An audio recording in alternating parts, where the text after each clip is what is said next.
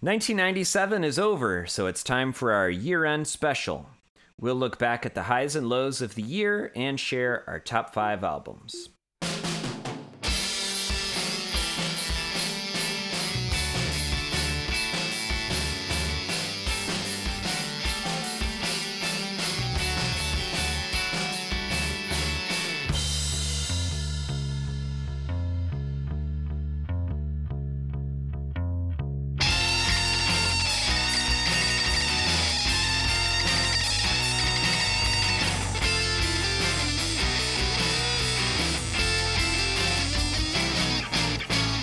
Hello, and welcome to Tell Me All Your Thoughts on Pod. I'm Al. I'm Trav. And I am Quillen. This is a podcast where we talk about every song that reached number one on the Billboard Modern Rock Chart in the 1990s, beginning with Kurt Cobain's death in April of 1994. Cool. So, yeah, we've done, this is our fourth of these special episodes. We did a New Year's Rockin' Eve special. And then we did we did the Poddy Awards. Yep. And then we did the Podstar game. Yeah. Mm-hmm. So these are the episodes where we reflect on the year. We look at some stats. Quillen runs us through the spreadsheets. We talk about our top 5 albums, and usually there's also some kind of we try to be funny in some way at the beginning of the show. Since we're all kind of worn out and tired, I put together instead a little game that we were going to start the episode with. You all ready to get competitive? Always. No, but yes. All right, we're going to do a fantasy draft game. We are going to choose, we're going to put together an album, and we're going to put together all of the personnel that are going to go on that album, as well as some other details about the album release campaign. And we're going to pitch these ideas to our bosses, I guess, and see which one will get greenlit. And I guess our bosses are going to be our Facebook group, which, there'll be 5 or 6 people that'll weigh in, possibly more, but probably 5 or 6 people that will weigh in, and that's fine. So the pool that we're choosing from is the personnel that made the 11 full-length albums that we've talked about in our 1997 season. So we're choosing personnel that either performed or had something to do with Pop by U2, Secret Samadhi by Live, Bringing Down the Horse by The Wallflowers, Villains by Verve Pipe, Third Eye Blind by Third Eye Blind, Let's Face It by Mighty Mighty Bosstones, Yourself or Someone Like You by Matchbox 20, Floored by Sugar Ray. I know we'll all be scrambling for the personnel from that album. Fush You Mang by Smash Mouth, Tub Thumper by Chumbawamba, and So Much for the Afterglow by Everclear. So we're going to draft from categories like songwriters, vocalists, bass, drums, guitar, all that kind of standard stuff. But we also have lyricist, producer, tour mate. This is picked together from the artists that our bands have gone on tour with in 1997. There's a wild card category that's just for sort of superfluous other people who are involved in the production of the album. So the way this is going to work is we're each going to pick a number to see who goes first. And then as we go, you get to choose from any category you want. So if you want to choose your bassist first, or your producer first, or your vocalist first, that's all fine. And we'll go backwards and forwards, right? So if Trav goes first, then I go second. Quill will go third and fourth. And then I'll go fifth, and Trav will go sixth and seventh. We'll go back and forth like that. There's also a sabotage pick. And that sabotage pick can be from any category. So you choose an opponent, and they have to add this pick to their band. So if I, for example, tell Travis that The Edge is his guitarist... he's stuck. Yeah, that's his guitarist. He cannot choose an additional guitarist, and I can't choose to any other sabotage picks. Does that make sense? Yes, yeah, I'm ready. To me, yeah, okay. For sure. Yeah. All right. Yep. Quill, do you need a couple minutes to figure out what your top picks are? Are you going to do this on the fly? No, I'm good. Yeah, I've been looking it over. Yep. I'm good. Emily wrote down a number between 1 and 1,000 on a sticky note. And so whoever gets that closest number, they'll be the first picker. Okay. Between 1 and 1,000? Between 1 and 1,000. Okay. I'm going to say 69. I'm going to say 444. I guess I have to say 445. Okay. The number is 666. So we'll go in order of closest. So Trav, me, Quill, and then Beck. Are we doing a snake draft? Is that what that's called? Where like I get the last pick and then I get to immediately go again and we go backwards. Yes. Okay. All right. Yeah. I think of it as Settlers of Catan rules. You place your settlement. Sure. Okay. Trav, you get first pick. What you want? God, first pick. Oh my God. I'm so tempted to go shitty. I know. Yeah. I know. It's the shittiest thing to give somebody Rob Thomas for their singer. I was trying to think, what's the worst thing that you could do? Yeah, that was my thought. I could make it work, but anyway. Okay, all right. So this is what I'm gonna do. I won't start shitty. I won't start with Rob Thomas. I'm going to start with my favorite instrumentalist from all of this. The one that I think can carry a band. Most important part of a band is the drummer. Mm-hmm. Give me Brad Hargraves from Third Eye Blind. Yeah, that's a good pick. Wow. I mean, is the nature of this game that we are all basically just going to try to create Third Eye Blind? Yes. But really, you know what? If we're looking at this at the end of the day, I don't want to reveal my strategy, but the singer's the most important part, right? I don't know. I mean, okay. there are multiple at least B level choices in each round, but there are also definite like D level choices. Mm-hmm. Yeah. Okay. So I go next. Well, I'm gonna say my most important thing is songwriters, and I'm gonna go with Stephen Jenkins and Kevin Cadogan of Third Eye Blind. I think that team will do the best job of creating the framework that will allow my band to succeed. Quill, what you want? Yeah, well, I'm gonna go with drummer to start too. Trav, you think you fooled me? But, yeah, once, twice, thrice with the blind man. But I'm going with another drummer. Name of Joe Sirois of the Mighty Mighty Bosstones. Okay. He was my favorite drumming guy. Cool. All right, you got another pick. I sure do. I'm gonna select a lyricist. Okay. I'm surprised. For Travis. Oh. Okay. Name of Rob Thomas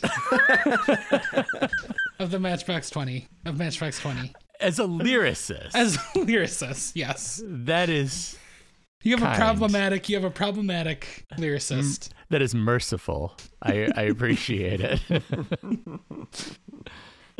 All right, it's back to me. It's back to good. All right, I'm gonna pick my lyricist.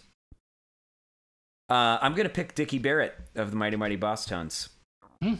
I think he's gonna give a world-weary sensibility to the songs that Stephen Jenkins and Kevin Cadogan are going to write for him. So he's off the menu. All right, Trav.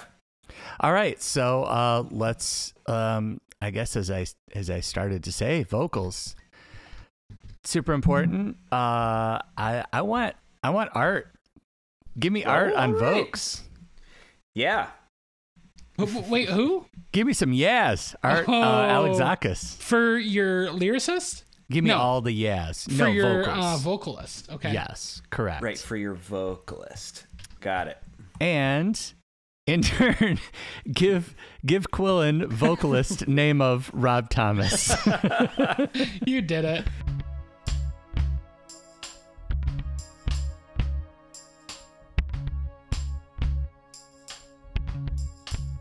Damn you, Travis. Wow. You started off spicy. I'm going to hold off on my sabotage pick then here. I tell you what, I want Ed Kowalczyk on vocals. Ooh. I wondered if you were going to go with lyricist. I already got my lyricist. I got the Bosstones. That's right. Bosstones for lyricist. All right, yeah, so Kowalczyk it is. All right, Quill. Let's see. Man, I did. There is still one good drummer out there. I wish I could go with double drums. I'm gonna go with vocalist. Nope, I can't. I'm gonna go with. I had a guy I was gonna pick. Scratch that. I'm gonna go with producer, and I'm gonna go with Eric Valentine. Now, he's in two slots. Yeah. Eric Valentine is the producer of the Third Eye Blind album and Smash Mouth album. So choose which slot you're taking, because as far as I'm concerned, he two can of be us used can twice. Potentially yep, choose yep, Eric that's Valentine. Fair. I'm going to go with Third Eye Blind, though okay. part of the reason is the production on Walking on the Sun. Sure. But yes, I like the production on the Third Eye Blind album overall. Okay. And then I will do, I'm going to do guitar from The Verve Pipe. I'm going to do A.J. Dunning on guitar. Interesting. Is there a song you can think of that like... Title track you admire? From Villains. Oh. Yeah, only all of them. Yeah, I mean, kind of liked that album. Yeah. All right, you just picked two, right? I did. Yep. Okay. I'm going to go ahead and pick my wild card. I like that Rami Jaffe, who plays keys on the Wallflowers album. He also plays keys, happens to play keys on the Everclear album. But he always gives a good dose of ear candy to anything that he's involved in. So that's my wild card pick. Trev. Okay, so I got two here. I'm going to go with songwriter Brian Vander Ark from The Verve Pipe. Wow. Yeah, good choice. Thank you. And I'm going to follow it up with producer T-Bone Burnett from the Wallflowers album, Bringing Down the Horse. Really? Yeah, that doesn't seem very Trav. It's really? It's going to be a rootsy album. It is. Yeah. Yes. Yeah. Oh gosh, right. I'm not even thinking about genre really. with Art Alexakis on vocals, it's an Art Alexakis rootsy album. Could be good. Thank you. It's going to be called Songs from an American Movie. Yeah. Mm-hmm. I like the idea of those twangy yes. Yeah. So back to you, Al. Trev, on your super rootsy T-Bone Burnett album featuring Art Alexakis, Super Cat is going to have some features on that record. That's perfect, because that was my second choice for a wild card. Joke's on you. He was not a low choice for me either. Respect. All right. Quill? Yeah. I like having the... I should say Super Cat of Fly by Sugar Ray. Yes. Featuring Super Cat. Name of Super Cat. Oh, I forgot that Flood was a producer option. Dang it. I gotta go with songwriter at this point. Well, shit. I'm torn, but I guess I'm gonna go with Dickie Barrett and John Glittleman of the Mighty Mighty Bosstones because I liked all the songs on that album. All right. Mm-hmm. Mm-hmm. Yeah, I should say the majority of the songs are written by that pair. That's Dickie Barrett and the bassist. There are some songs written by Dickie Barrett and the guitarist, but we'll overlook that. You got another? I do. I'm going to go with Tourmate. Okay. 311. What? All right. It's going to be a great tour. Okay. We'll see who comes to see this band. All right. Back to me. It's just basically going to be a ska band with Rob Thomas singing. And with the Verve Pipe guy and guitar. Cool. I think producer is my next big pick. So I am also going to choose Eric Valentine of Third Eye Blind and Smash Mouth. I just think he's got a nice touch for 90s rock. Trav. All right, I guess I'll go with Tourmate 2, and I don't know, there seems to be a pretty obviously great band there, the Lemonheads, who toured with Matchbox 20, so I'll go ahead and have them blow us out of the water before we perform. Too much drama with Evan Dando. Couldn't pull the trigger. Yeah, he's he'll probably get kicked off before I'd rather deal with the chillness of Nick Hexum and company. Chill. And then let's do bass. Adam Clayton, baby. Adam Clay, 2,000 pounds. Okay. All right. Finally getting some from you too. It's time for me to choose bass too. I'm going to go with Third Eye Blind's bassist, Arian Salazar. He makes very, very good choices on each record. I'm going to go with my wild card as the horn section of the Bosstones. Okay. All right. This is really... Got to complete the... As much as I wanted to, plus Rob Thomas. As much as I wanted to select Greg Eklund on slide whistle. Wait a second. Can we choose multiple roles from the same band? Yeah. We never said we couldn't. Yeah. I just assumed that we shouldn't. No, I mean, I don't see any issue with it. I mean, isn't that the rule of the fantasy band? That you can't pick multiple members of the same band? I mean, that was the rule of when we did this back in college. Well, you're not playing like a gentleman, is all I'm saying. I've got a lot of Third Eye Blind in my pants. Yeah, I'm not the only one, jerk. Wow. Okay, who do I still have to pick? Bass and lyrics. Couldn't give two shits about lyrics, so I'm going bass. I thought you already chose your lyricist. No. Oh, you chose the lyricist for Trav. Yep. Gotcha. God, do I just go with the bassist from Mighty Mighty Bosstones? I'm gonna go lyrics, and I'm gonna go Mark McGrath. Wow. I would have thought that might be a sabotage pick. He'll be a great ska band lyricist. Okay. He'll write good lyrics for Rob Thomas to sing. Yes. Okay.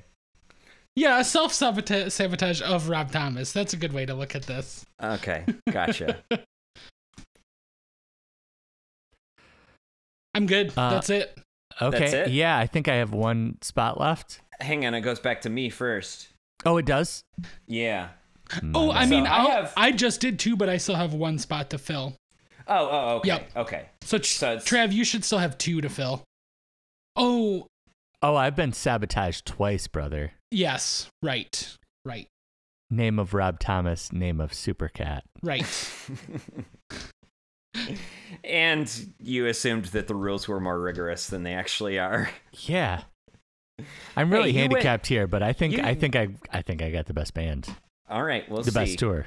I was just gonna say you win every pop culture competition that I'm involved in you with you. So this was just revenge. Okay. Okay. I'll get my drums from U2. I'll take Larry Mullen Jr. I think that he makes some creative choices. I think that'll be cool. All right. So Trav, you're gonna finish off your band. Yeah, this is my last spot, and I'm gonna keep it gentleman style, not replicating anyone from any one single band, and put Chad Taylor from Live on the axe, baby. All right. What are you looking for from Chad Taylor? Noisy, like wah, a lot of wah. Like wah solos. That's it. Your every song's gonna sound like white comma discussion. Yes. Yes. Okay, cool. But it'll also be like drop C sharp. Cool. All right, so that's it. You're done. Okay. I've created the perfect band. All right, cool.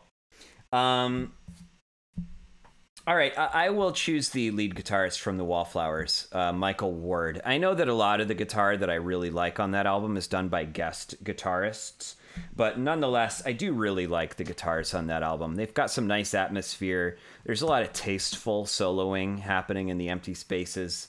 So welcome on board, Michael Ward of The Wallflowers. Quillen. Yeah, I'm going to complete my band with a bassist. Name of Craig Montoya of Everclear. Yeah, he's got good tone. Yeah. All right, you're done? Dunzo. Okay, I just have one more thing left over, and that is my my tour mate. We're going to go on tour with Fun-Lovin' Criminals, Luscious Jackson, Counting Crows, Tonic, Eve Six, Dropkick Murphys, U2, Rammstein, Our Lady Peace. Let's go on tour with the Fun-Lovin' Criminals. That's the right answer. Yeah, come on. What do you want from an opening act? Somebody come on, play a couple tunes, have a couple laughs. Get some Scooby snacks. What do you want? All right, my band. We'll just do a quick announcement. I'm proposing a post-grunge album written by Stephen Jenkins and Kevin Cadogan of Third Eye Blind, with vocals by Ed Kowalczyk of Live. Lead guitar by Michael Ward of The Wallflowers. Bass by Arian Salazar of Third Eye Blind. Drums from U2's Larry Mullen Jr. Lyrics by Dickie Barnett of The Mighty Mighty Bosstones. It's going to be produced by Eric Valentine of Smash Mouth fame. They're going to tour with the Fun-Lovin' Criminals. And Rami Jaffe of The Wallflowers is going to join them on the keys. And... that's it. Supercat was my sabotage pick for Trav's band. My band's name is... my band is called Sergeant Diaper's Lonely Sharks Club Band. Oh, that's great. Okay, Trav, what's your band? Okay, so I got this band... It's a heavy band, but man, it's steady. It's steady. It reaches all kinds of crowds. You've got the adults and the kids. Basically, you're starting off with you got the rhythm section of Brad Hargraves from Third Eye Blind and Adam Clayton, who can certainly keep up from U2. He's no slouch. On the axe, we've got Chad Taylor from Live, one of the famous Live Chads. On Volks, we've got singing songs about Susan, Art Alexakis, with songs written by Brian Vander Ark of A Verve Pipe. I mean, just musically, I guess, because the lyrics are, of course, written by Rob Thomas with some ad-libs thrown in by Supercat. This is all going to be tastefully produced by T-Bone Burnett and placed in Starbucks across the country. Hopefully in some Coen Brothers movies. Yes. Mm-hmm. Yes. This band is going to go on tour with the Lemonheads. And my band is called Bullet with Buffalo Wings. All right, Quillen, what you got for us? 1 second. Okay, my band is... It's quite a band. It's quite an act. It's an avant-garde power pop roots rock band with some ska dabblings. The songs are written by Dickie Barrett and Joe Gittleman of the Mighty Mighty Bosstones, but Joe is not playing bass or anything. And Dickie is not singing. The singing is done by the one and only Rob Thomas of Matchbox 20. The guitar licks will flow from A.J. Dunning of The Verve Pipe. Bass will be performed by, what's his name, Joe Montoya? Craig Montoya of Everclear. The drummer will be Joe Sirois of the Mighty Mighty Bosstones. We'll get some of those sweet, clever lyrics from Mark McGrath. his big brain. He's got a wealth of knowledge in the music trivia, right? I mean, he probably has all sorts of great reference points. He will stand and deliver great lyrics. Mm-hmm. The album called "Fluctuate the Pervs." Will be produced by Eric Valentine in the style of the self-titled Third Eye Blind album. Mm-hmm. When the band eventually goes on tour, they will headline for 311. 311 will open for them. And the tour will feature the horn section of the Mighty Mighty Bosstones, of course. The songs are being written by Dickie and Joe, so why not? I sabotaged Travis by giving him Rob Thomas as a lyricist. So Rob's got a lot of work ahead of him. He's pulling double duty. Yeah. This band is called A Choice Has Been Made. Wait, I thought this was called. I thought you already named your band. No, the album that they're making is called "Fluctuate the Pervs." Okay. All right. Yeah. Fluctuate the Pervs by A Choice Has Been Made. Yes. Okay.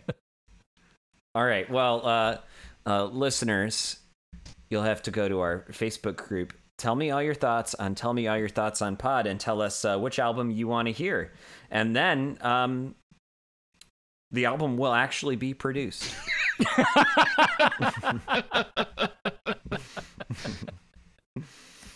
Yeah. All right, well, should we move into our year in review? Sure. Yeah, sure. All right, let's do it.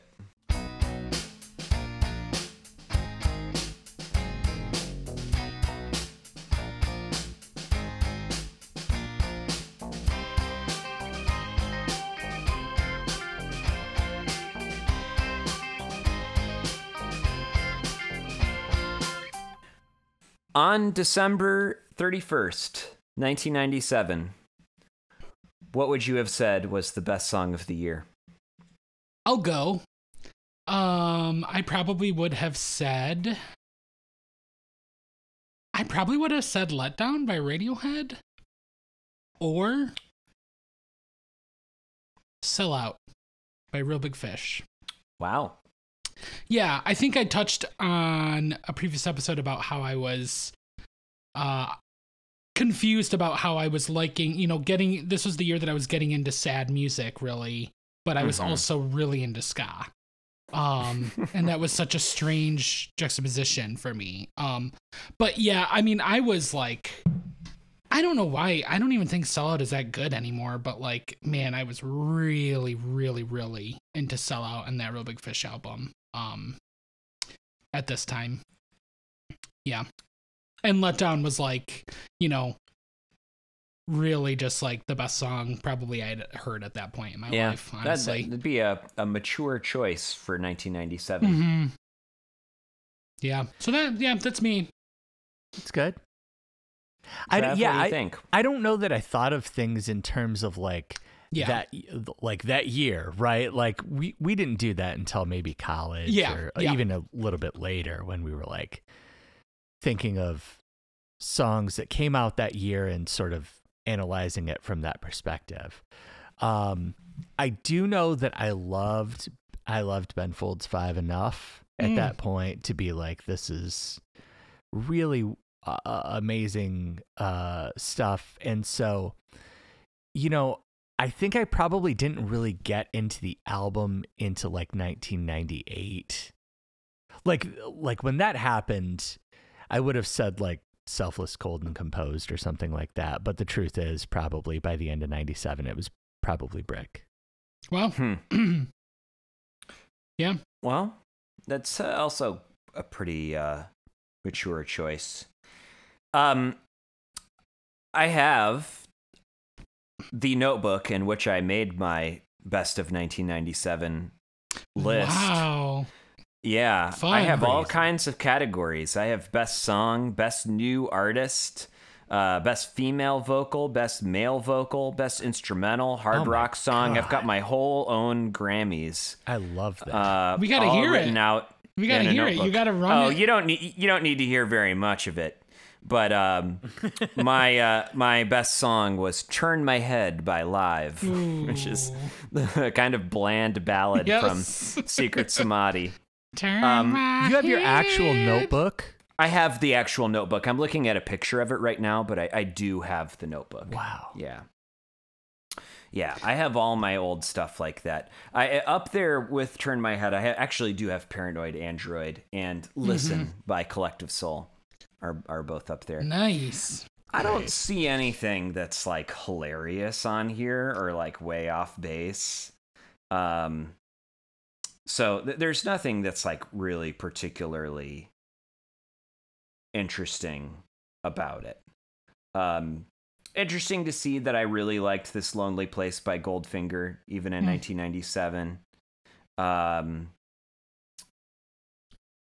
And there's a decent amount of Radiohead stuff on here. There's also some Sarah McLachlan, some Sean Colvin, some Paula Cole. But yeah, there aren't any hilarious choices. Actually, the most off-base choice that I see is "Turn My Head" by Live.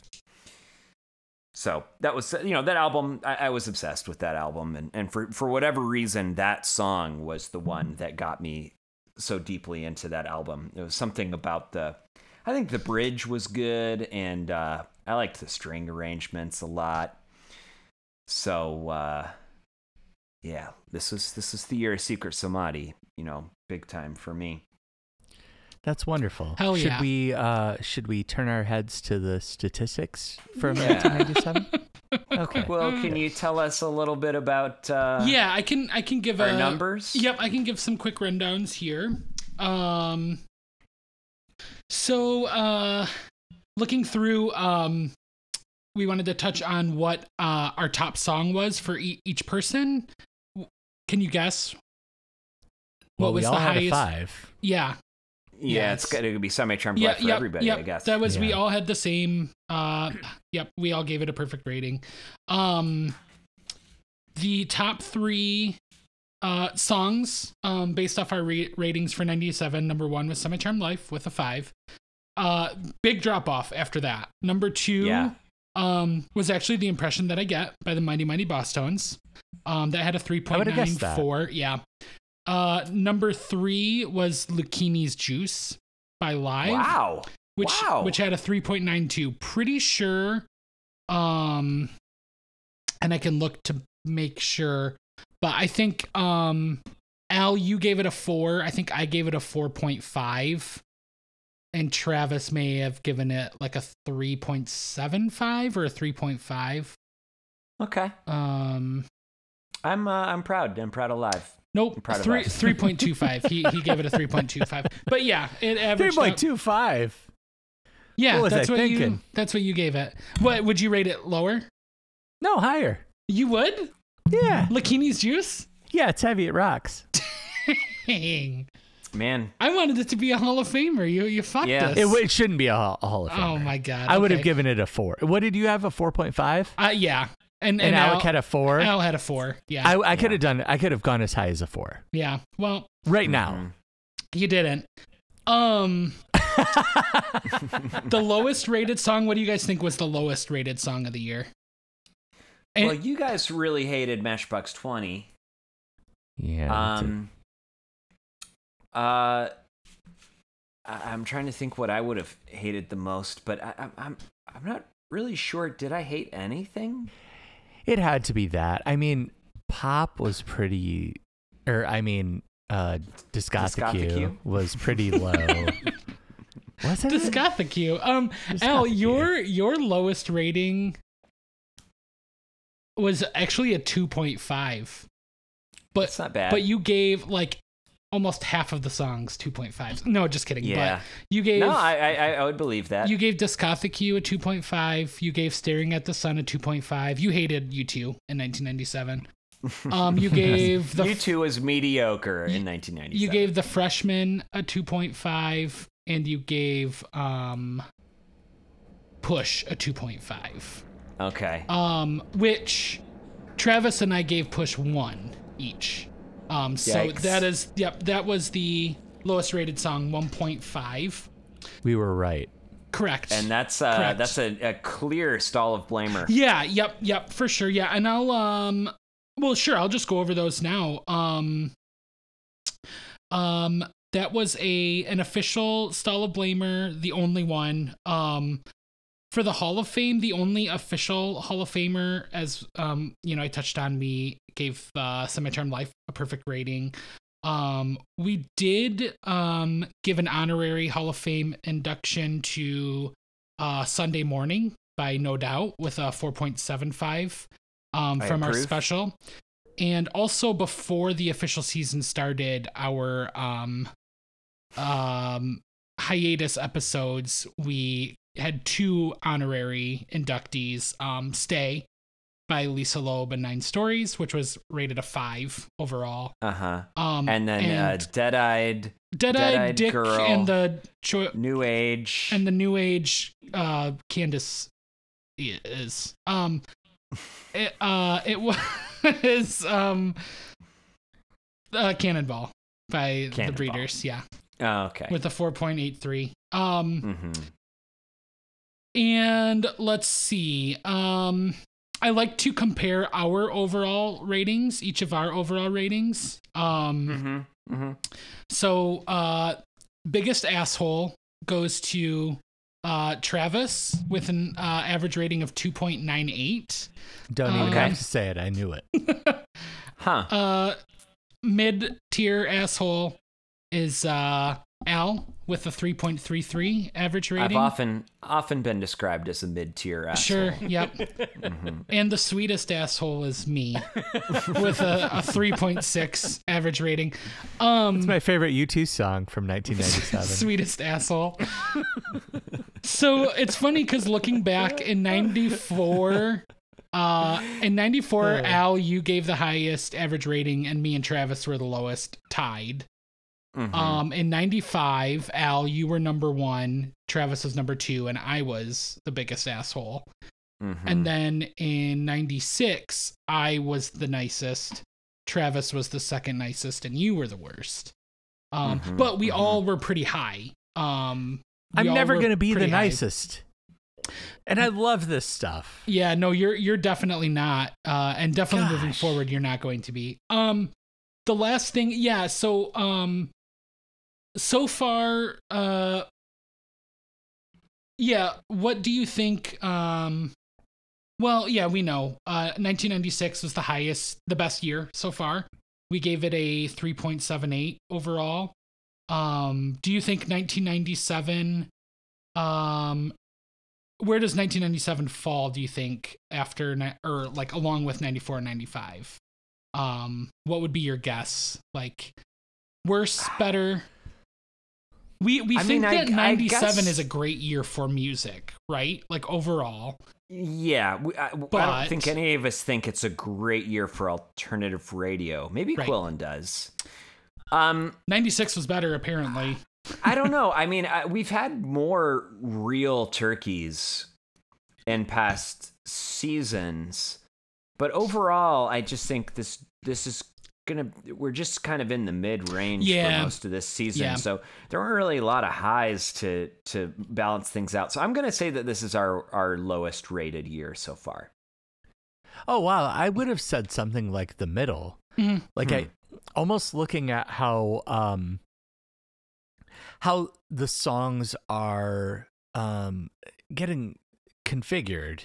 Like early on, like there were some real hits that we were really passionate about, and there were some songs that were like, this shouldn't be here, it doesn't belong here, and it feels like it's just sort of like flattened out in the middle. And I wonder if we're at the point where it's just sort of leveled out at this mediocre range, and that's where we're settling in. Well, it was the worst year. 3.30 is the rating. 1994 was a 3.55, and 1995 was 3.53. So it's pretty significant. The lowest. Quite a drop off. Yep, 96 was a huge jump up for us, and then, which makes sense. We had those Oasis songs. We had 1979. Those were big ones for us, and there was at least one other, or maybe two others that we really liked. All three of us together. There were just a lot of high points in 96, and yeah, this 97 had one huge one, and then I think there was only the one real clunker, but everything else was kind of middle of the road. Which is such a contrast to, I think, what we feel about 1997, as for albums, like albums in 1997. I think this is an important year for us. Yeah. Another stat that we'd been looking at was repeat artists that have showed up multiple times. Who's doing well in that race. So the artists that we were keeping tabs on were Live, U2, Alanis Morissette, Bush, and Green Day. Those are artists that show up on the charts three or more times. Do you want me to just run through? Let's hear it. So the two that we covered this year, we had a live song, Secrets, or Lakini's Juice. That was the third live song that we covered. We're at 4.08 with live so far. Yeah. Wow. Yeah. So, what was the song in 94? We had Lightning Crashes. And Selling the Drama, I think was a highly rated one for us. I gave Lightning Crashes a 5. They're at 4.08. So whoever picked what, I don't remember who picked what now at this point. Yeah, it's fine. I think Trav picked Bush. Leave me alone. U2, we had two U2 songs in 97. They're at 3.03 so far, and I think they're done. I don't think we have another U2 I song. Agree. I think that's that. I think we have one more live song, maybe, or are we done? We might be done. We're done with live. All right. Yeah, no dolphins will be crying on this. Okay, so then podcast. Then otherwise we have Alanis Morissette had a 3.83. I think we're done with her. That's great. And that's high. Green Day's at a 3.56. We're done with them. Bush is at 2.66 with one more song to go. Chemicals Between Us is going to pull them up. Fingers crossed. We're going to all give that a 5, and that's going to just propel them into first place. We're going to all give it a 6. So things are looking good for Live and Alanis for holding it out. Cool. Yeah. Thanks for being the spreadsheet guru. Yeah. My pleasure. You want to talk about our favorite albums of 1997? Sure. Let's.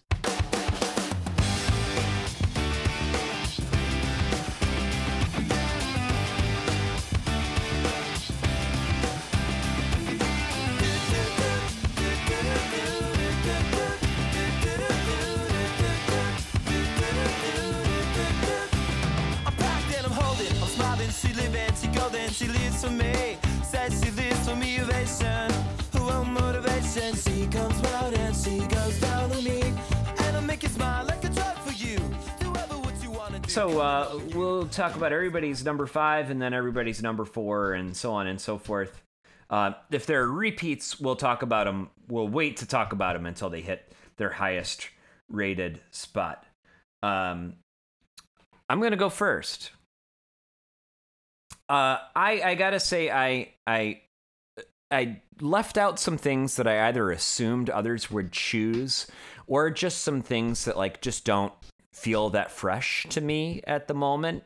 So there could be some empirically better choices that are not on this list.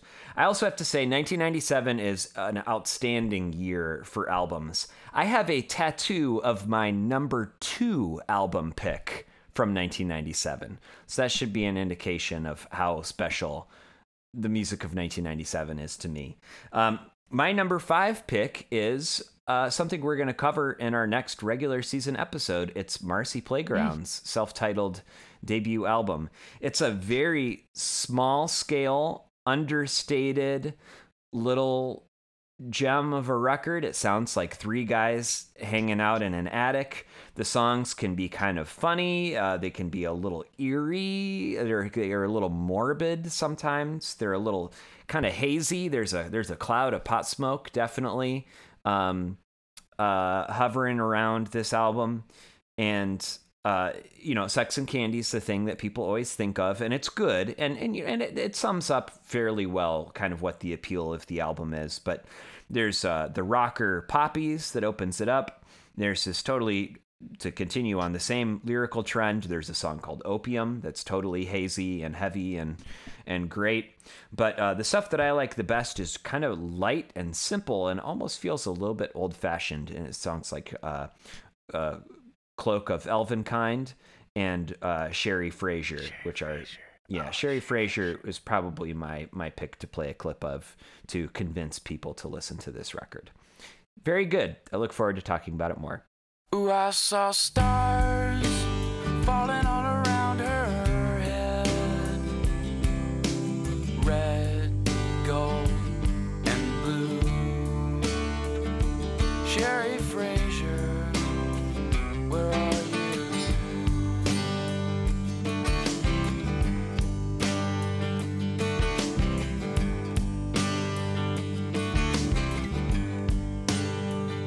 'Cause I saw stars. Great pick. I didn't realize that was from 1997. I look forward to listening to the album for sure. I never really did. So yeah, I'm looking forward to spending some time with that when we get there. Cool. I guess I'll jump in with my number 5. This is bumped up as of, 45 minutes ago before I realized that my number 4 pick was not from 1997. Thanks, Spotify.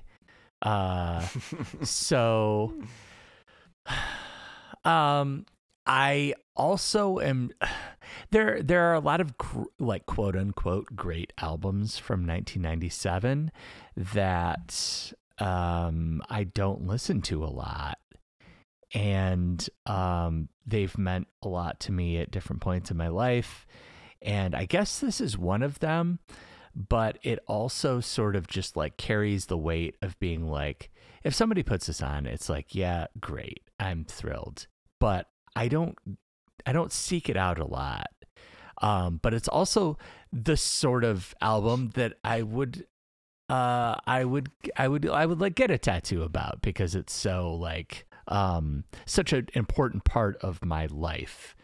and that is Nothing Feels Good by The Promise Ring. Does anybody have it later? Also on my list. All right, terrific. Let's talk about it when it gets to your spot. Cool. All right. Cool. I love that. Love that intro, though, T. Well stated. Love you, buddy. Dude, love you. My number 5 album of 1997 is Homogenic by Bjork. Hello. Yeah, this is an album that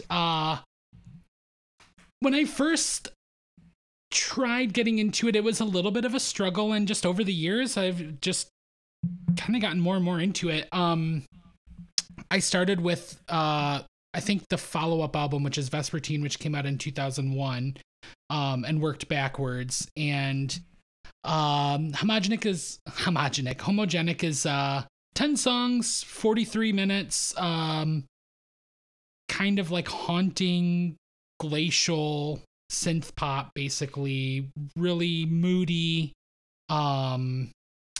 Yeah, just great mood music. It is hitting really hard for me right now, as I've gotten into these more like moodier soundscapes, very mysterious sounding. Love the juxtaposition of electronic beats and synthesizers and strings, like just massive orchestral arrangements on some of these songs. I think that on Vespertine, it's even better. Vespertine is an all-time favorite album of mine.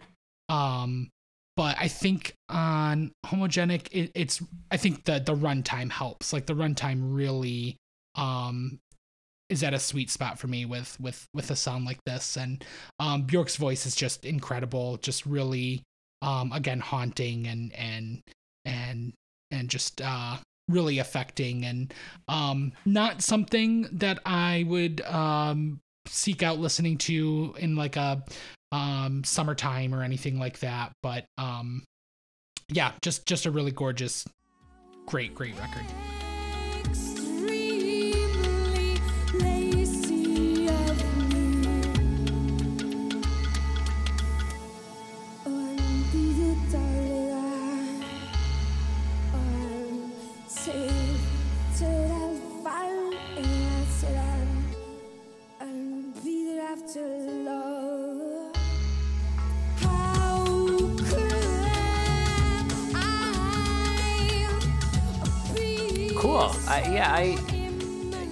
I feel like I'm familiar with those Bjork albums from the 90s, but it's never snapped into place. So I'm open-minded about the idea that is going to happen someday. Mm-hmm. Yeah, it's funny that like I'm just like catching up to Debut. Like that, yeah. That's the one that where I'm like, okay, like this is really cool. And it makes sense to me. And it's from like 1993. I know. That's how far ahead of everything she was. Mm-hmm. I haven't gone there. I haven't listened to the albums before this. And I really want to check out the Sugar Cubes as well. Mm-hmm. Her band before going solo. Cool. All right. My number 4 album we've also talked about in some form or other before. It is Blur's self-titled album. Mm. This is my introduction to Blur. As most Americans' introduction to Blur was through song 2, which is a little bit of a misleading track in that it's. You know, this is Blur's exploration of American indie rock, and song 2 is in some ways almost a parody, or maybe very much a parody of American grunge and indie rock. This is usually kind of billed as the album where Blur got into Pavement. It does sound that way in a lot of ways. It's a long, inconsistent record that explores a lot of different things. It's very self-conscious. It doesn't really feel like the band is following their instincts. It feels like they're looking at their record collection and thinking, how can we explore all of these new sounds that we're interested in? And you could probably, if you really wanted to, you could play kind of a game of spot the influence on each song and say like, oh yeah, this is the Pavement song and this is the whoever song. But at its best, it marries the poppiness of, you know, Blur's Britpop with some kind of drugged out, hazy guitar vibes and production experimentation. Graham Coxon, the lead guitarist, is very much the highlight. There's kind of the atmospherics and the ways that he makes his guitar sound not like a guitar are big highlights. The opener, Beatle Bum, kind of sums up like what the album does well. It's kind of Beatles-esque, but with updated production. And then it has a kind of a trippy outro that you can really get lost in. But there are ballads and kind of straightforward songs like Look Inside America that are really great. And then there's this bonus track that's just, I guess it's not the bonus track, but it's the last track, which is just like a long, drony, druggy thing that you can get lost in.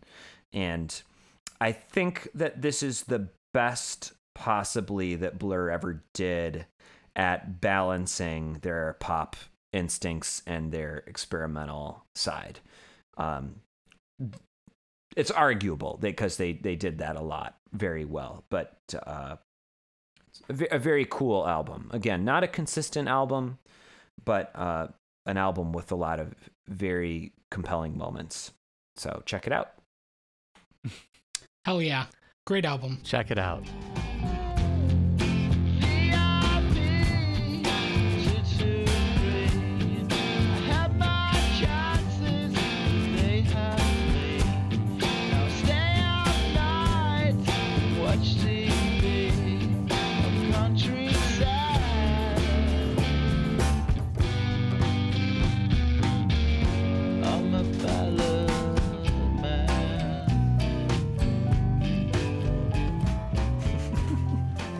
If you haven't heard it before, Blur, song 2. No, I agree. That is great. My number 4 sat better as a number 5, but it's been bumped up to a number 4. So here we are. I thought this was just an album that I wanted to include. It is not a great album start to finish, but it's a great like first half of the album that I get so excited about, and I just cruise on the second half of it. Anyways, it is called When Shove Goes Back to Push by Thick Dish.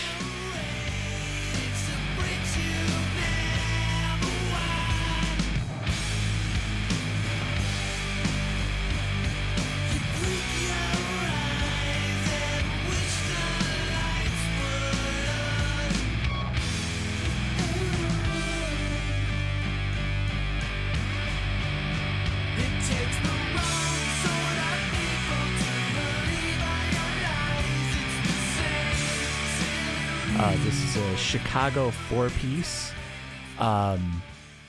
who did this like power pop alternative band thing that sounds a little bit like Dinosaur Jr. and Super Drag.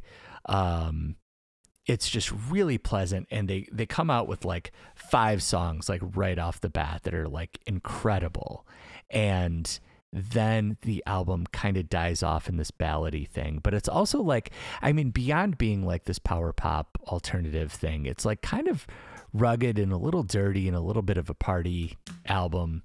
It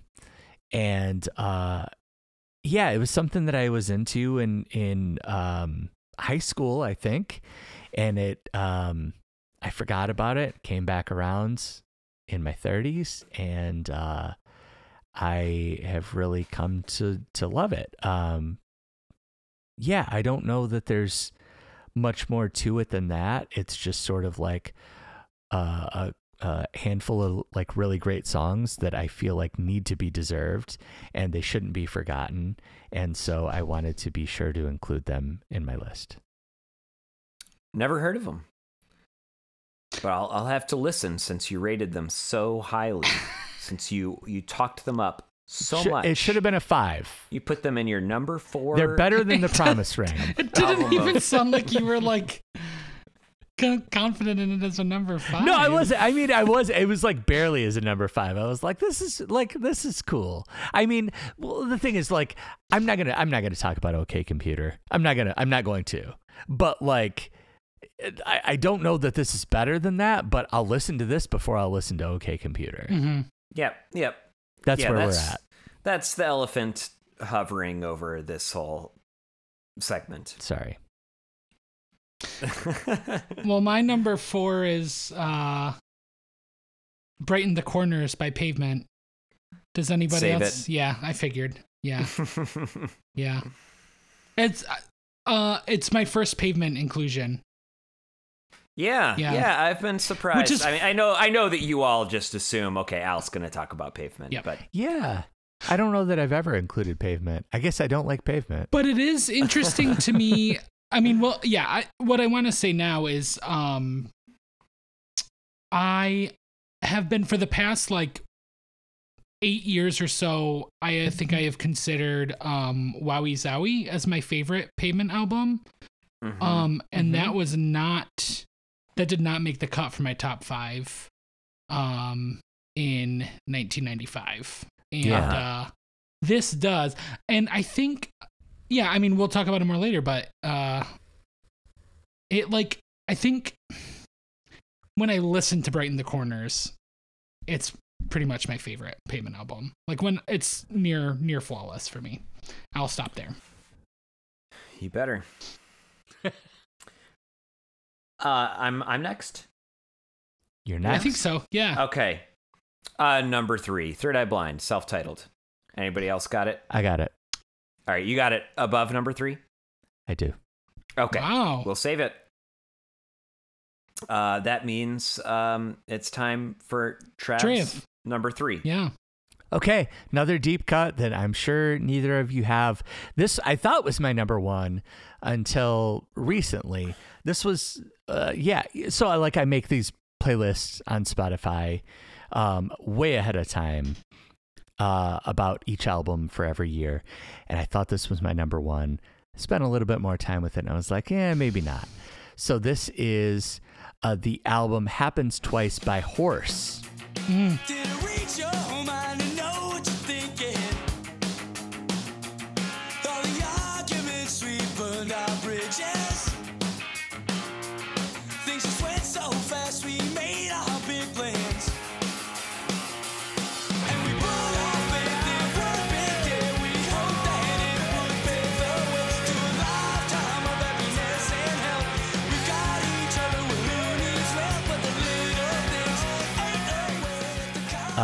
This was an album that I loved, especially in my 30s. They are a Michigan band. They have the same drummer of name of band Sponge, Jimmy Paluzzi on the skins. And it was recorded at the Loft in Saline, and it was put out on RCA. And this album just rips ass. It is awesome, start to finish. It sounds like it's like a little bit of an emo album, but more so than anything, it's just like rock and roll. Mm-hmm. It sounds like a little bit like Social Distortion, and maybe this just occurred to me very recently, like Japandroids. Mm-hmm. Hmm. Okay. That anthemic sort of like fist pumping rock. You're selling me. Yeah. Mm-hmm. So there's like really great like drop D palm muting guitar stuff, but like also like very melodic, like gruff, kind of like pretty masculine vocals with some nice harmonies going. God, Horse rocks. I love it. This is just a kind of a hidden gem that I've loved since high school. I heard this on the Banana 101.5 and literally called the radio station and said, "What was that?" because it was so stunning. And I felt the same way about it that I did when I was 16 or 17. as I do, you know, now. The main single was a song called Diamond, and it's fantastic. It's the first track on the album. It wasn't always on Spotify. It is now. Definitely. I was going to ask, it is streaming now. It is like easier to, because there was a time where it like really wasn't anywhere. Correct. Okay. Cool. Good to know. I would like to check it. Quillen, what's your third favorite album of 1997? It is the Final Fantasy VII soundtrack.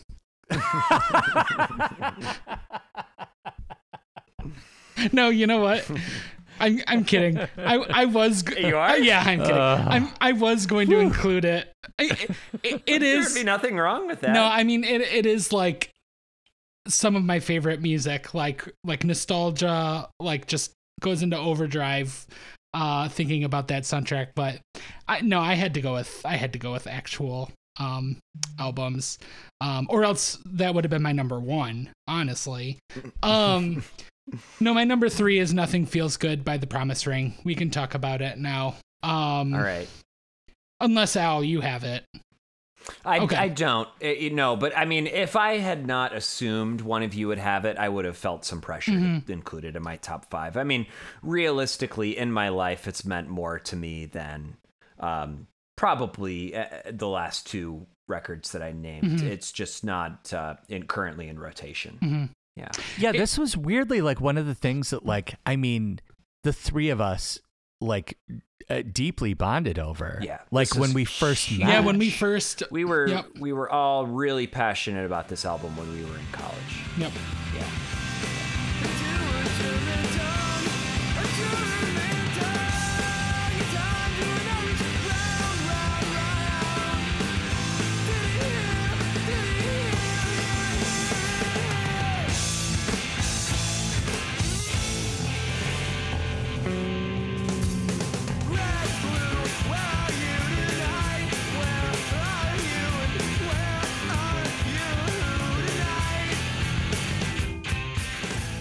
It is like, it's pretty damn near perfect. Like it is. It's a just great guitar pop, emo, whatever you want to call it. Great melodies, really clever, beautiful lyrics. Something that I like about it, and I think, Trev, you maybe helped me realize this, is that the guitar playing is so simple, like because of the tuning, right? They tune their guitars in such a way that like the playing seems to be super easy for them. I don't know, like it just seems like it's just like lots of downstrokes and pretty chords, but I feel like in videos it's like they're really only moving like one or two fingers at a time, and I don't know. Yeah. It's tricky. I know that there have, you know, in the past in like Cap'n Jazz and earlier Promise Ring albums, there were songs that were in an alternate tuning that could just be played by like holding a finger over a fret, like an entire fret. And it was very simple, but it was very beautiful and like complex too. I don't know that I know that that's the case on these songs, but I wouldn't be surprised if some of them were in alternate tunings as well. It's just beautiful. Like the guitars on this album are gorgeous. And, you know, I think we all know that Davey, the lead vocalist, doesn't have like the best singing voice at this time, but the melodies are incredible. And I think that's kind of part of the charm of the album is like the imperfections. Amazing drumming, amazing bass playing. The bass is so funky and all over the place on this record. Yeah, everybody's really active, but it all works. Yeah, you're right. It's everybody is active. It almost sounds like it would be too much at times, but it's never. The third song, Red and Blue Jeans, is like one of my absolute favorite emo songs ever. But I mean, it's front to back, like there's not a down moment. It's just, yeah, pretty much perfect. Is that your favorite song? Red and Blue Jeans? Yeah. On the album. I would say that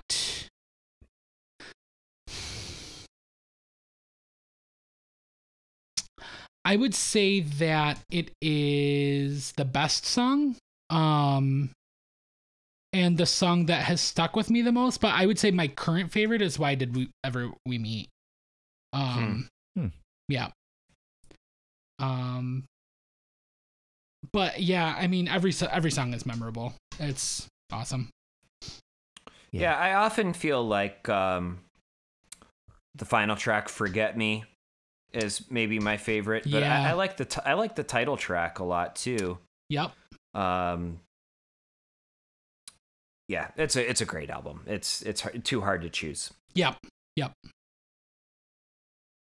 Anything to add, T?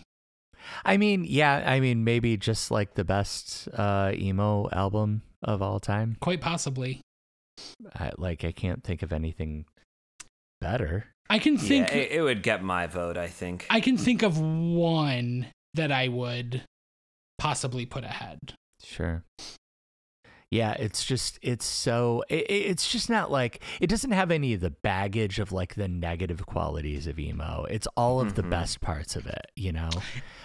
It's so bright poppy, sounding. It's melodic, poppy. It's bright, it's fun. Yep. It's easy, but it's also like heartfelt and like you can really like kind of get behind it, get excited about it. It's 34 minutes. It's short. Oh, I didn't even think about that. Yeah. But yeah, like you said, the bass playing is wild. Oh, baby. The bassist is going for it like he's the brown Pepsi boy. Wait, who is the brown Pepsi boy? Wait, the brown Pepsi boy is John Popper, the bassist for the brown Pepsi boy. That's what I mean to say. Oh, yeah. I see. He's it's all like, over the bass. It's like the bass line from But Anyway, but for an entire album.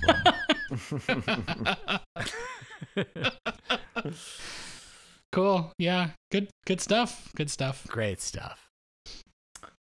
All right. That brings me to my number 2, which is Brighten the Corners by Pavement. This is currently probably my favorite Pavement album.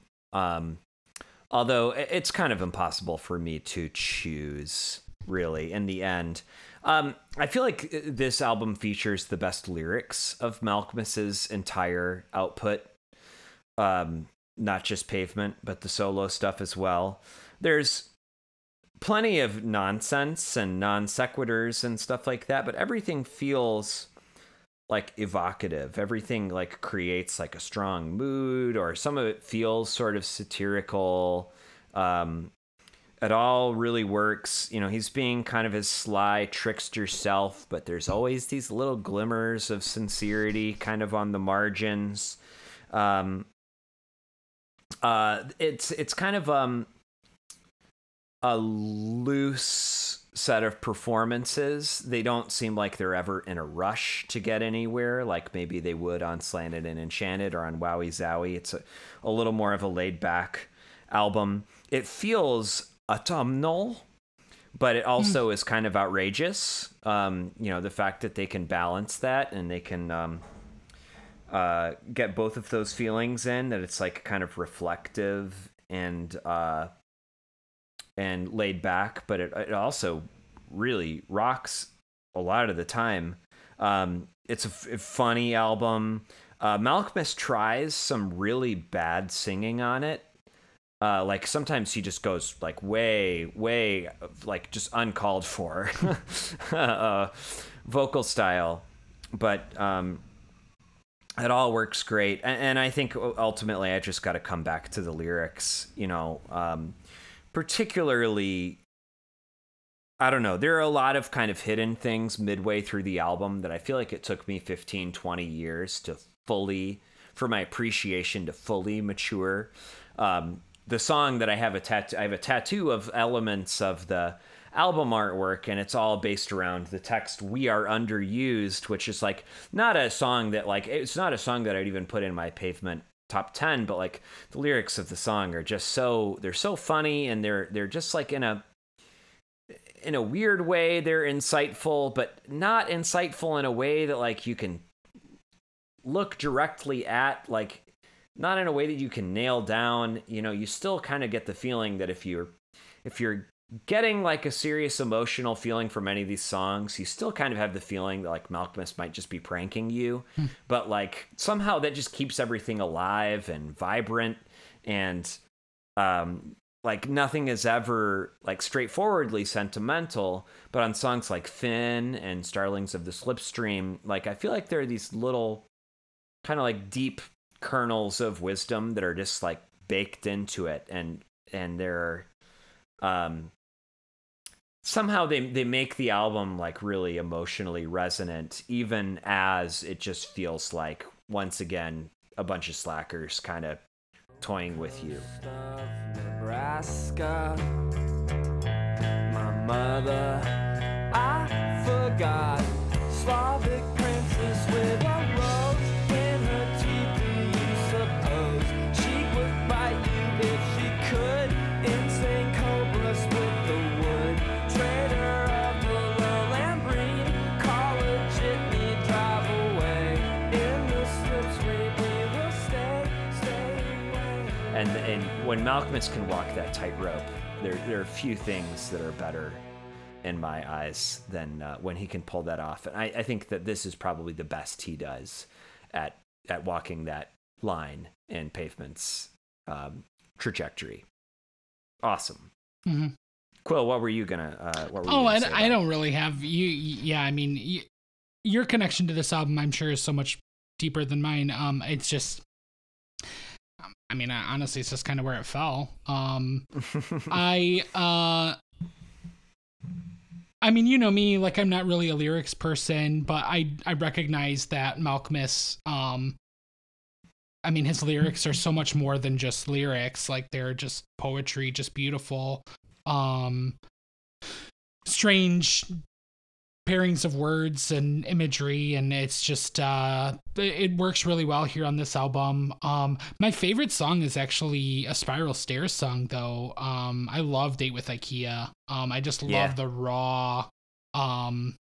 rawness of it. And talk about bad singing, you know, but it's so great. Also you mentioned Starlings of the Slipstream. That's like the ultimate, like Pavement emo jam. Like, oh man, that song just rips for me. I just love that song so much. There's really not a bad song in this bunch. And, yeah, they just really, really made a beautiful, beautiful record here. And, well, it's lacking some of the silliness and the charming experimentation of Wowie Zowie, you know, the tighter run time and stuff just kind of helps with this. And I don't know. Yeah, it's awesome. Totally awesome album. Yeah. Also, Stereo is the most Pavement song, right? The most Pavementy Pavement song that there is. I only seem to appreciate that more with every passing year. Yeah. And Shady Lane is nothing to laugh about. Yeah. I don't know what I'm trying to say. But yeah, like, shake a stick at. Yeah. There we go. Oh man, it's. That was the first Pavement song I ever heard. And, oh my God. That seems to be a big crossover one for people. Sure. Having done multiple times in my life, I've done a Pavement cover band for different occasions. And like Shady Lane is like a big audience favorite somehow. Yeah. Lots of people really love that song. How I got into it, it was, I may have even told the story on the podcast before, I don't know, or just told it to you guys, but when I was in like high school, I was familiar with Pavement, or I had heard of Pavement and was aware of them, but I had never listened to them. And the local record store that I would go to, Downriver Record Exchange, had the CD single of Shady Lane used, and it was like $2, and it was just Shady Lane minus the extended ending. It was just like 2 minutes 15 seconds or something like that. And I was like, I don't want to spend $2 or $3 on this CD that's just this one song. But man, I just like, it was there for a while. And every time I would go back, I would look and see if it was still there. And I would listen, I would like put it on the CD player and listen to it.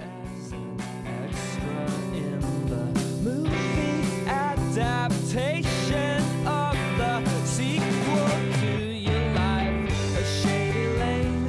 Everybody wants one, a shady lane. Everybody needs one. Oh my God, oh my God, oh my God, oh my God, oh my God, oh your God, oh his God, oh her God. It's everybody's God, it's everybody's God, it's everybody's. And it sounded like, to me at the time, it sounded like Death Cab for Cutie. Yeah, mixed with that. Weezer. Yeah. Which was like, you know, oh, if this is what Pavement sounds like, then yeah, I should really check this band out. And it's like a photo booth. Exactly. Yep.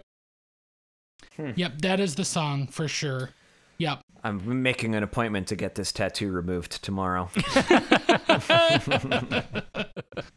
But yeah, all of this to say, Shady Lane is also an awesome, awesome song. And yeah. All right. Cool. T, you're number two. Number two, Con Art by Smart Went Crazy. Is that anybody's number one? Yeah, I didn't think so. I've actually still never listened to that album. What? Really? Yeah. Oh, God, I was going to lean on you for you to tell me what it's about because I'm underprepared. But, it is Smart Went Crazy is a group from Washington, D.C. that features Chad Clark, Abram Goodrich, and Hilary Soldati. It is a three-piece, but there's like cello, and it's this sort of like it's a very D.C. album, and I don't know how to really describe that.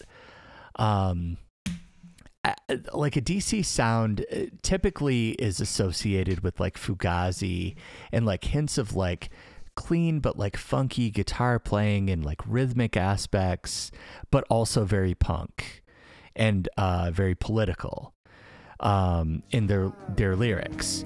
And cowardice, the sweet science of being in love, the sweet science.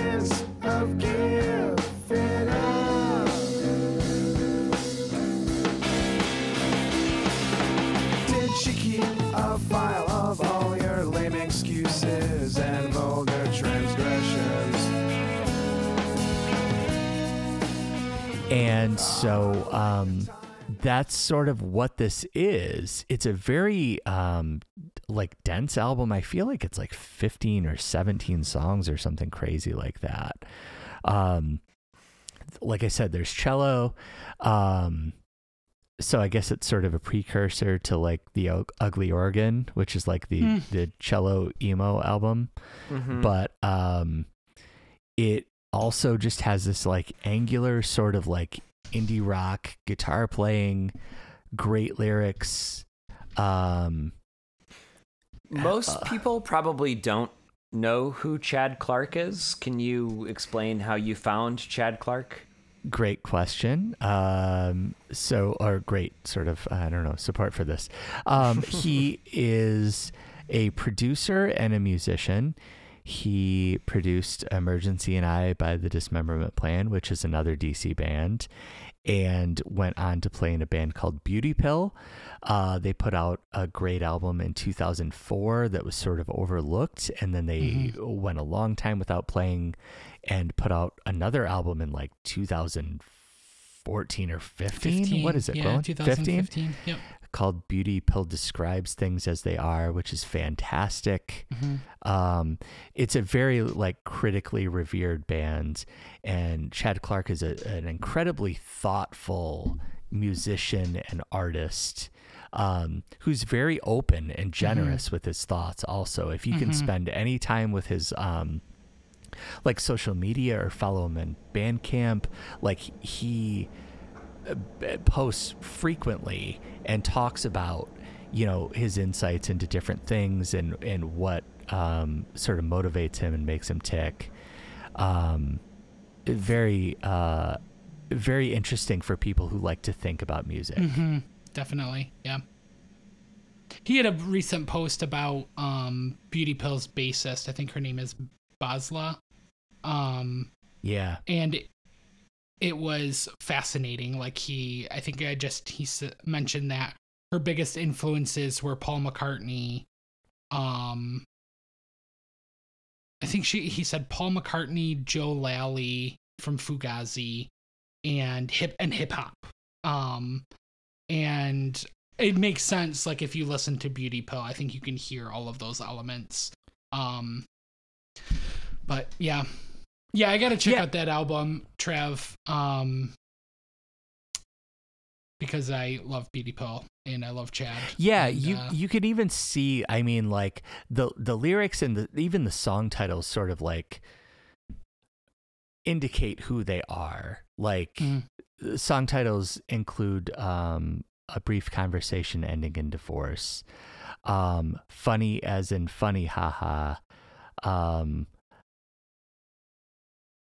Now We're Even, things like that, where it's just like it's this ominous sort of playfully funny but not funny sort of thing that they're doing. There are two songs called DC Will Do That to You on this album.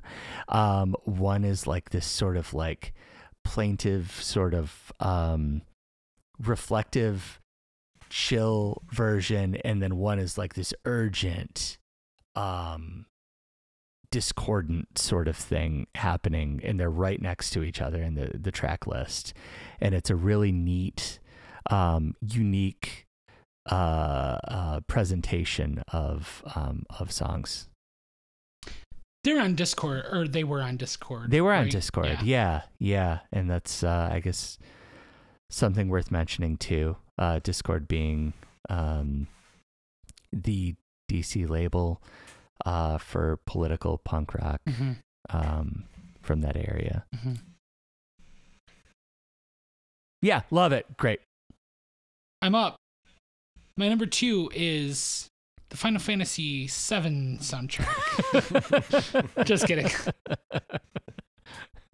It's actually The Faun by the Sea and Cake.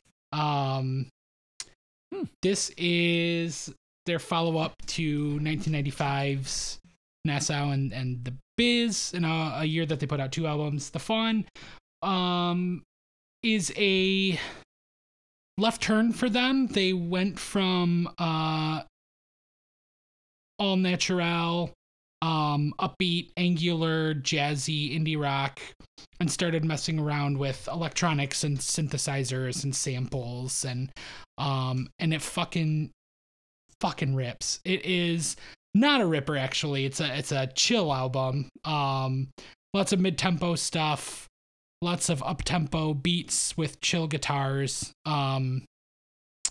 But it is just like, I think it is my favorite album from like my second favorite band of all time, the Sea and Cake. I've put out like more than 10 incredible albums, and this is like the one. This is it, which has changed multiple times over the years, but right now this is my favorite of album of theirs. It's got like a perfect 1-2-3 punch opening. There is my favorite song is a song called Bird and Flag, which is basically a house track almost. With kind of like looped sampled guitar and really melodic, crazy, like a chromatic bass part that like really sits in a weird spot, but really works amazingly. Don't you go much too slow in the sky.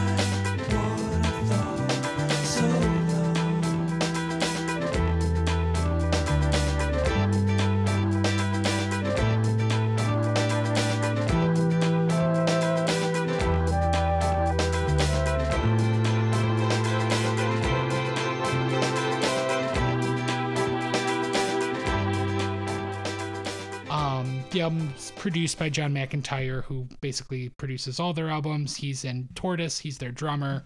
And it is just a perfectly produced, perfectly structured album from like the Perfect Band, and yeah, it rules. Yeah, I'm not very familiar with that one, but they're always good. Sea and Cake is always good. Yep. I would say that this album is probably considered one of their less angular and like is more chill and soft around the edges than some of their other albums. But yeah, what were you gonna say, Trev? It's a great pairing with the Smart Rat Crazy album. Yeah, very similar. In a lot of ways. I believe that. But that's sort of a difference that I always forget about. You've really come through with the Sea and Cake stuff in these lists. And I'm like, man, I forgot about the Biz. Yeah. And when you mentioned it in 95, I was like, of course, Biz is awesome. Yeah. Yeah, they're fantastic, and I tend to forget about them and not appreciate them as much as I should.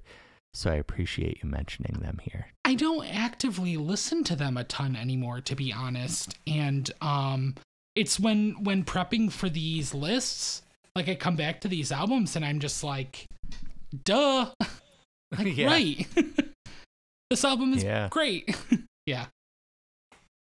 Yeah.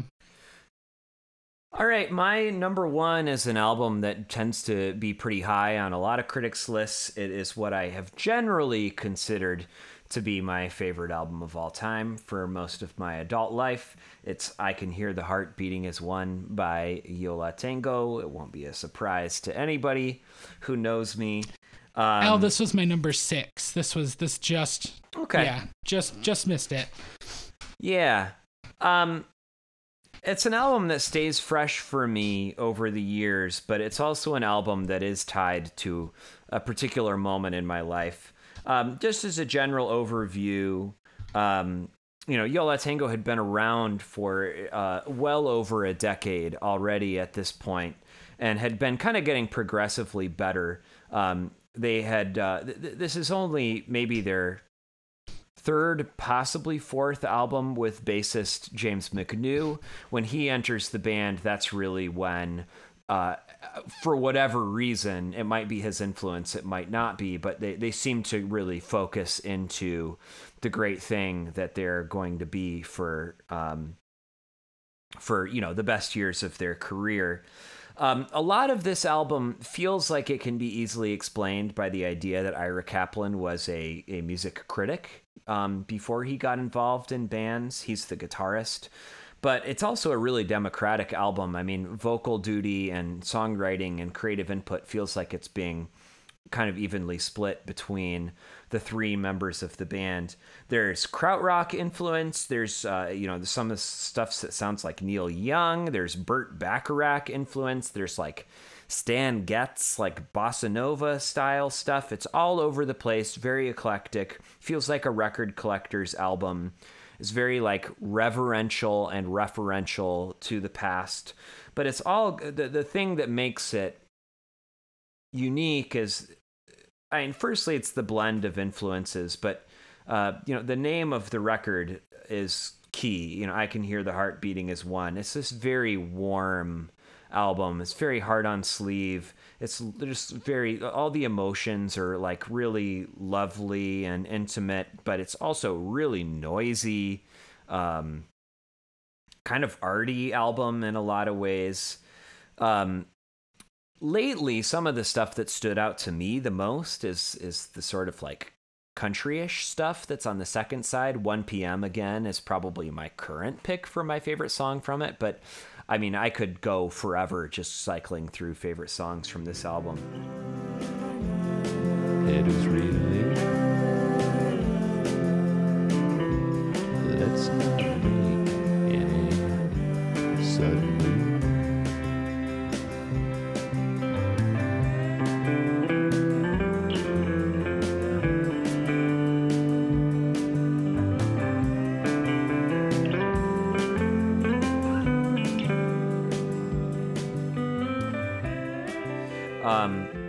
It takes maybe, it sounds really dense at first, and I know a lot of people get turned off by the fact that none of the vocalists are really particularly charismatic on record, at least. They sound like very muted personalities. But it just takes a couple lessons before you start noticing that like pretty much every song has a really good hook. And once you get there, you're in. To just kind of go a little bit autobiographical, I decided that I loved this album when I was in between my freshman and sophomore years of college. And I was like, I had heard this album in a variety of places, but I was house sitting for some neighbors who had it, and I put it on, and it was like a summer night, and it was just fitting, and then I started listening to it a lot. But I had a very serious relationship in high school and my first year of college that was like, there was like an emotional dependency that emerged from that. And like, it was like really high highs and really low lows. It was a very emo relationship where people got wounded over very little decisions that were made and like very immature, high volume emotions. And there was something about this band and seeing them live for the first time in the fall of 2004 at the Blind Pig. Wow. Yeah. Where I was like, these guys are like, it helps to know that there's a marriage at the heart of the band, but like these guys, despite making this super loud record, there's something so chill, and there's just this, you sense this vibe of like them being very loyal and very devoted to one another and not being ostentatious and not being flashy, and them taking things slow. And I would tell myself, like, when I got carried away by emotions after this breakup, like, be more Yo La Tengo. And somehow that like really like, that was almost like an immediate emotional reset for me to tell myself that. And that's lasted. That's like still there. And like at this point, it's just like baked into my personality. It's like my very core values of like loyalty to your core group of friends, calmness, but at the same time, adventurousness. It's like all there in this record. And it's like, it's truly an identity thing for me. And it's hard for me to imagine at any point in my life, like a record really taking the place of this record. So that is, I Can Hear the Heart Beating as One by Yo La Tengo. Beautiful. Beautiful. It's a beautiful album. It is stellar. Al, do you like The Lion, How We Told It? Yeah. No, that sucks. What do you think he's gonna say? It's just such a chill, like whatever song. I man, it's like it's my favorite on the album. I love it. It's like I could make I make a full playlist every year, and I could make one that's just all Yo La Tengo, and that would be the opener. It's like, oh man, it's such a sweet fall jam. I mean, they're such a great band that I would actually say my favorite 2 or 3 Yo La Tengo songs probably aren't even on this album. And this is like hard. Same. Album. Absolutely. Yeah. Absolutely. I feel the same way. Yeah. Do you like Painful? The album? I do. Yeah. I like Painful. Painful is for sure. Awesome. What was your introduction to this band and album? I think Tom Giltro had a copy of it, and he really liked Autumn Sweater. I'm not sure how much of the rest he liked, but that was my introduction. And I remember my very first time listening to this album. I thought it was a little boring. Yeah. Yeah, especially when you're young. Mm-hmm. There's not like nothing to reach out and grab you and, you know, grab you by the collar and be like, hey, listen to this. Mm-hmm. It's just sort of like chill. Yeah. Mm-hmm. Yeah, there have been a handful of like changes for me with the, I don't know, out of the first 10 songs on the album, my favorite song has changed, you know, 5 or 6 times. Yeah. Out of those, there's so many great, great tracks. I didn't like Moby Octopad when I first got it. I would be like that. I mean, I know that's not the first song, but it's really the first song. Mm-hmm. And I would be like, I'm going to skip this. Wow. I used to skip it, which is crazy now, because now I'm like, oh my God, this is incredible. Yeah. This is pretty mind blowing. Yeah. Yeah, totally. I will say though, Return to Hot Chicken is a great song title. Also, and I love the song. Such a great way to open the album. Oh my God. Yeah. It's so, they're great at that. Their Yo La Tengo are great at the chill, like the ambient songs. Yeah, like the ambient opener specifically. Yeah. Summer Sun is the same way, and that opener is just awesome. It's like maybe my favorite song. Yeah, Beach Party Tonight, and then it goes into Little Eyes, which is like, the fucking best song. And oh man, they're like. Oh, what a band. What a band with like such an incredible run of albums. Mm-hmm. Yeah. Yep. Yeah. And always great live. Yeah. I catch them every time that I can possibly see them. I go see them.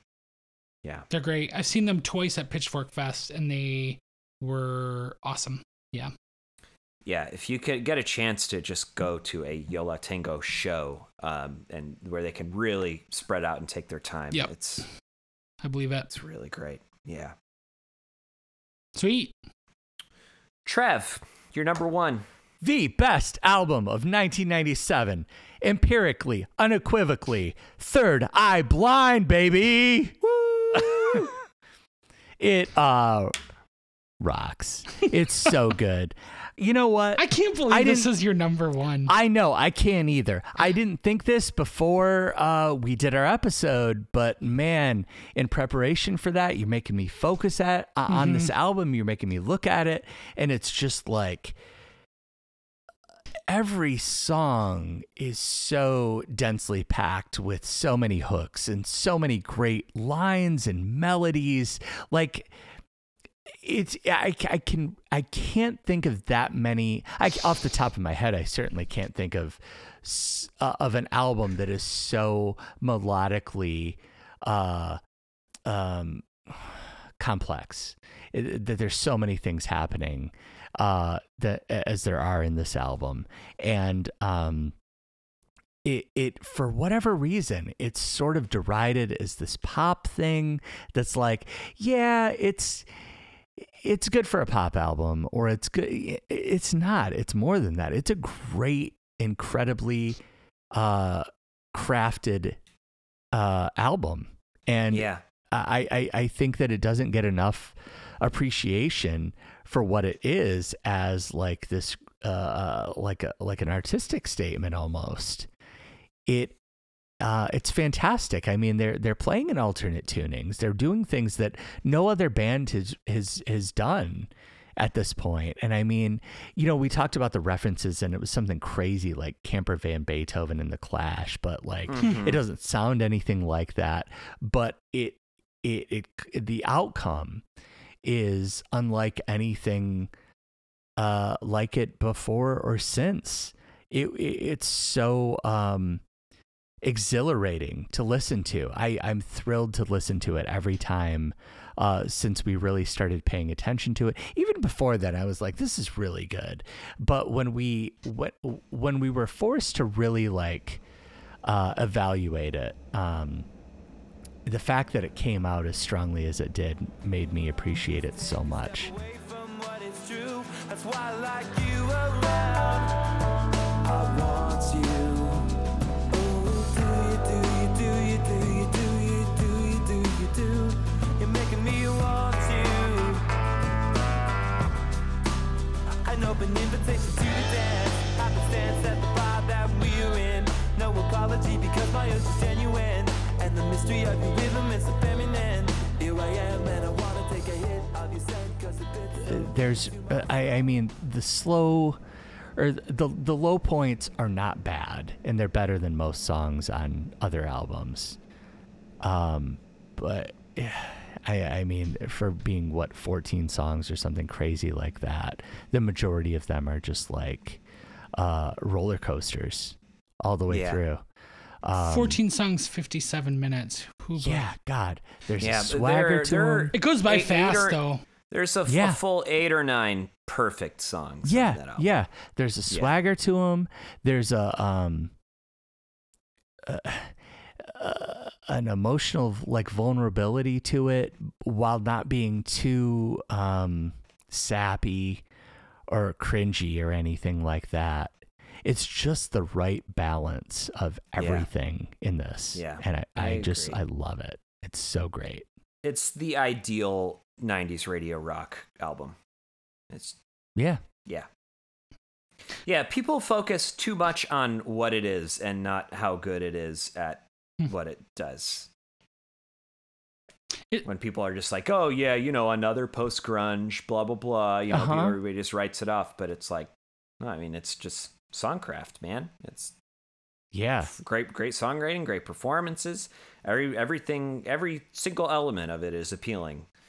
I mean, you can label it as bubble grunge or whatever, but it doesn't really bear any relation to Nirvana. It's just an update on radio rock. Yeah, and it's in a tradition that's not groundbreaking or anything like that, but it's also it's very personal and there's just there isn't anything else that's I feel like it's the kind of thing that I crave, and it seems like something like this would come out every year, but it just doesn't happen.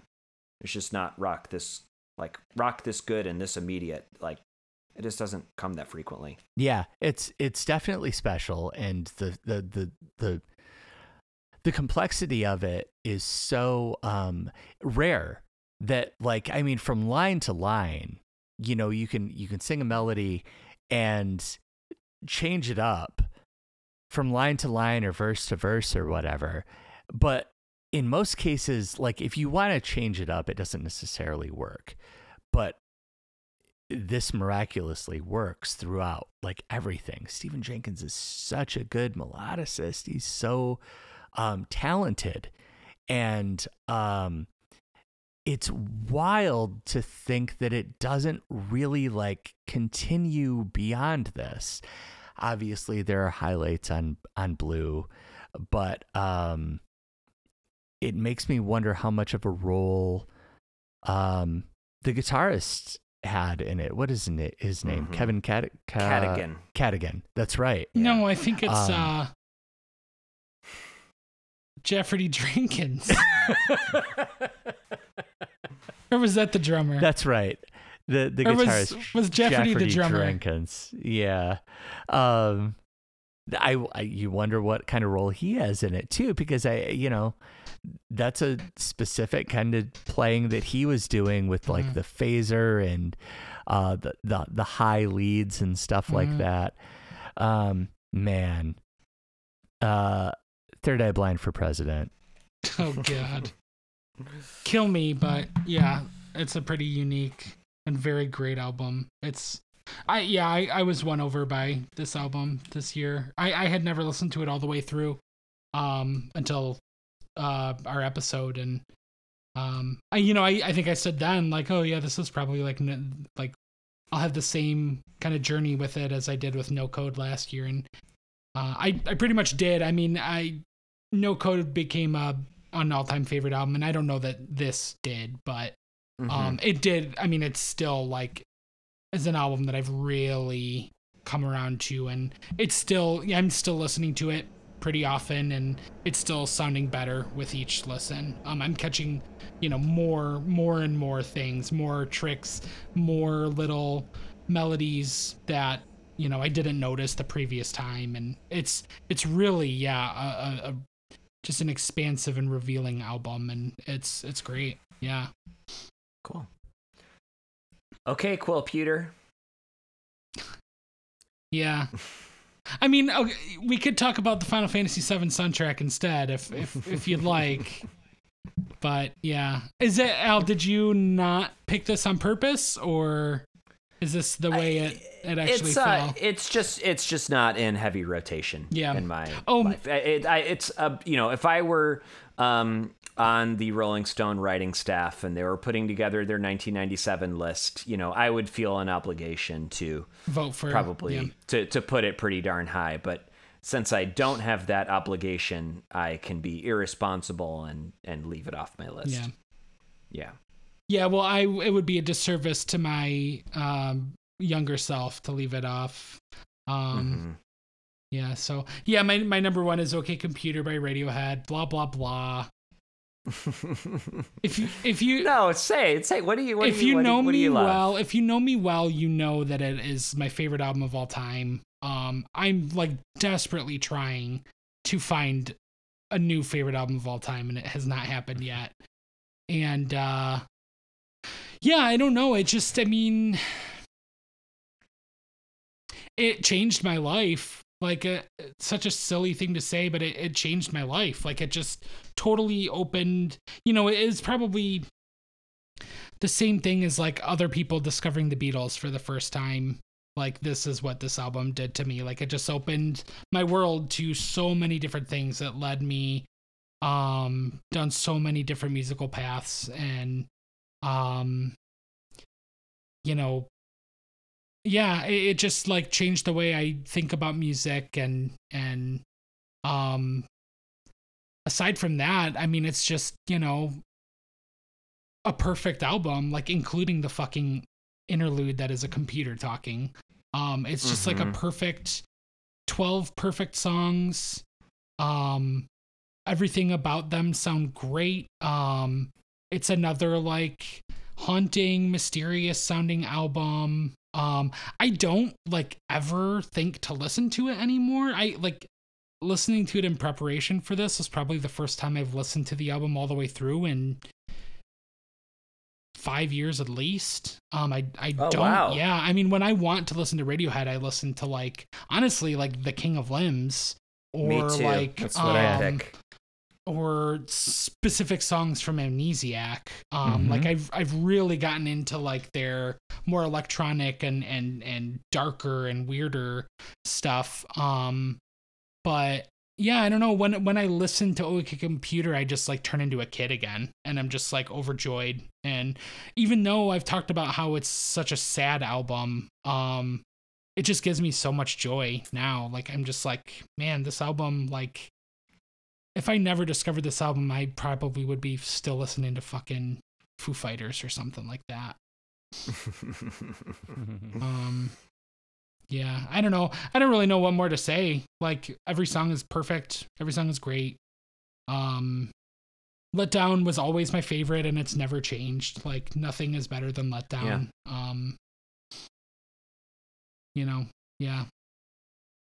Yeah. Something that maybe people don't always say about the album, the rhythm section is, the combination of Colin Greenwood on bass and Phil Selway on drums, on Airbag, on the 7/4 sections of Paranoid Android, and then even subtly on Karma Police or Electioneering. Electioneering, the drumming is so good on that.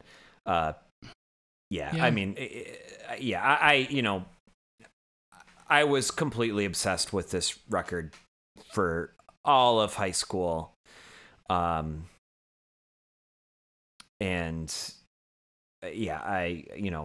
adored it as well. My approach to my past is so different from yours, where you really feel beholden to, something that had a big impact on you. And I will just turn my back so fast on something like that if it's not matching my current interests. So, I can't do that. I can be a little contrary about Radiohead. King of Limbs and Kid A and In Rainbows are probably the three things that I listen to the most, but Emily, my wife, had never listened to OK Computer all the way through, and so we were on a road trip sometime last year, and I put it on, and we listened to it all the way through, and it was the first time in ages, but there was something amazing to notice in every track. Yeah. So, yeah, I hope that I'll gain back at some point. If I really take a long break from it, I hope that I'll get back some of my emotional connection to it, because I feel like it's mostly kind of worn out at this point. I think it helped for me to stop listening to it. Mm-hmm. You know, like I just decided, like, yeah, I don't need to listen to it. And I think maybe it was a conscious decision at some point, like, I gotta stop, or I gotta slow down. I'm gonna ruin this. Or I don't know, like, I mean, my tastes have changed so many times, and or expanded or whatever, like it. And I just, yeah, I don't really seek this album out anymore, at all. But yeah, I mean, I just can't, like, I feel, very loyal to it, and I can't, mm-hmm. like, yeah, I just can't, leave it off something like this. Like, it's, you know, like the best thing that I've still ever heard in my life, probably. Yeah. Also, Colin Greenwood is my favorite bassist. Yeah, that makes sense. I love it. I've mm-hmm. loved his bass for a long time. He's perfect.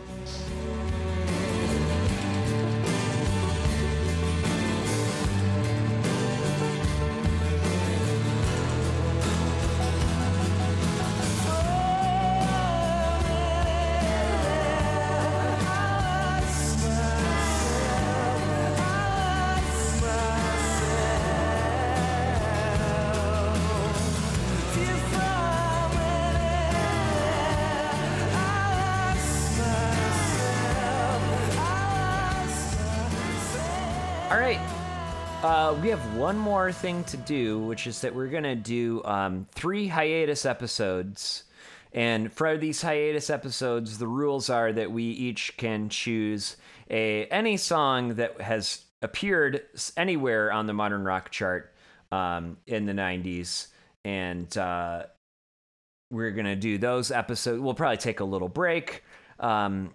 And halfway through that break, we'll do these hiatus episodes before we come back with 1998, our penultimate season of this podcast. Mm-hmm. So we want to do the big reveal of what our hiatus episodes are.